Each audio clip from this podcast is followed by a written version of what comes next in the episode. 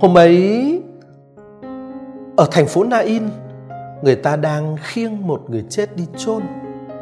À, người này là con trai duy nhất và mẹ anh ta lại là một bà góa.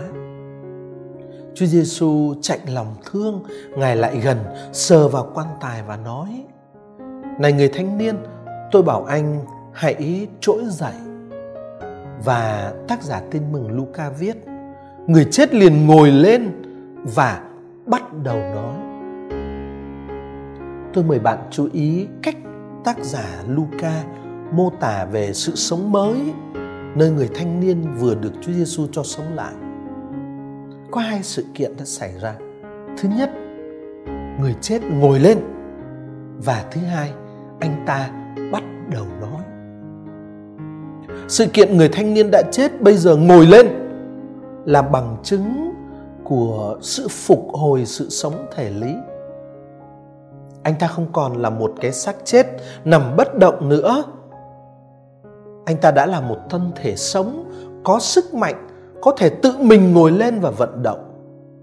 Sự sống thể lý của anh đã được phục hồi. Nhưng mà như thế thôi thì thưa các bạn, mới anh ta mới chỉ là một sinh vật sống, chứ chưa phải là một con người. Là con người, tức là một hữu thể xã hội. Chính Thiên Chúa ở trong vườn địa đàng xưa kia đã thốt lên khi chứng kiến cảnh Adam một mình cô đơn ở đó. Ngài thốt lên rằng: thật không tốt việc con người hiện hữu một mình. Sống với tư cách là một con người thì luôn luôn phải là ở trong tương quan với người khác, trong tương quan cộng đồng và xã hội. Ở trong đó tôi giao tiếp với người khác, tôi xây dựng tương quan với họ.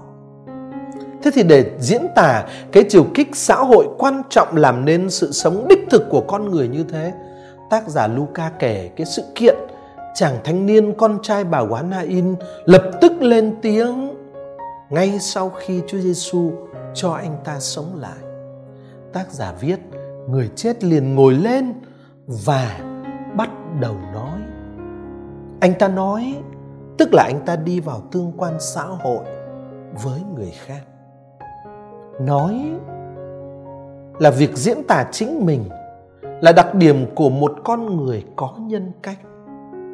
Một người trưởng thành sẽ luôn có cái khả năng diễn đạt về chính mình như một hữu thể có tương quan liên vị với những con người khác, chứ không chỉ có đời sống thể lý, thực vật và động vật. Chúa Giê-xu ban lại cho người thanh niên con trai bà góa thành Nain sự sống nhân loại thì trước hết Ngài phục hồi ngôn ngữ cho anh. Ngài phục hồi cái khả năng tư duy và giao tiếp của anh.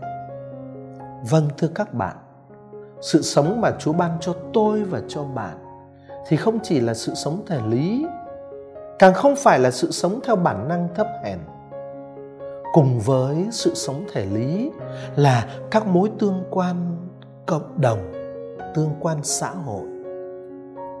Chúa Giê-xu chạnh lòng thương, Ngài lại gần sờ vào quan tài và nói: này người thanh niên, tôi bảo anh hãy trỗi dậy, hãy đi ra khỏi cõi chết.